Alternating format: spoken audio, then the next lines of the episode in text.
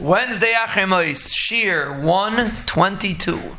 Parak Beis, Mishnah Yud Aleph, or quoting Rabbi Yehoshua, he's listing the things that drive a person out of the world. And the third thing is Visinas Habrius.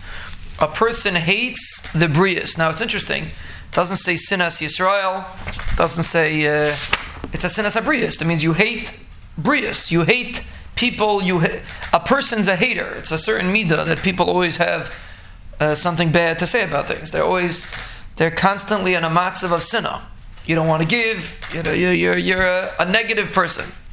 So it's sinas abrius also drives a person to do uh, terrible things. Person that uh, uh, that's the end of the Mishnah. Any of these three things uh, take a person out of the world. Uh, because a person does things because of his bad midas. Either he has an ayin hara, the first thing, gates hara, he has a taiva, sinas abrius, he has a um, he has a kas, he's angry, angry individual.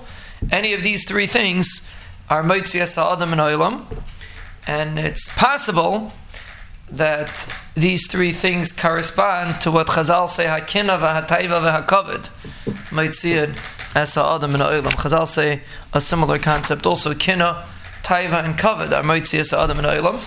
Taiva would be Yetzahara uh, kina would be sinas abrius, and kavod would be ayin hara. A person that can't fagin somebody else to get something is is due to your demand that you get it. It's kavod.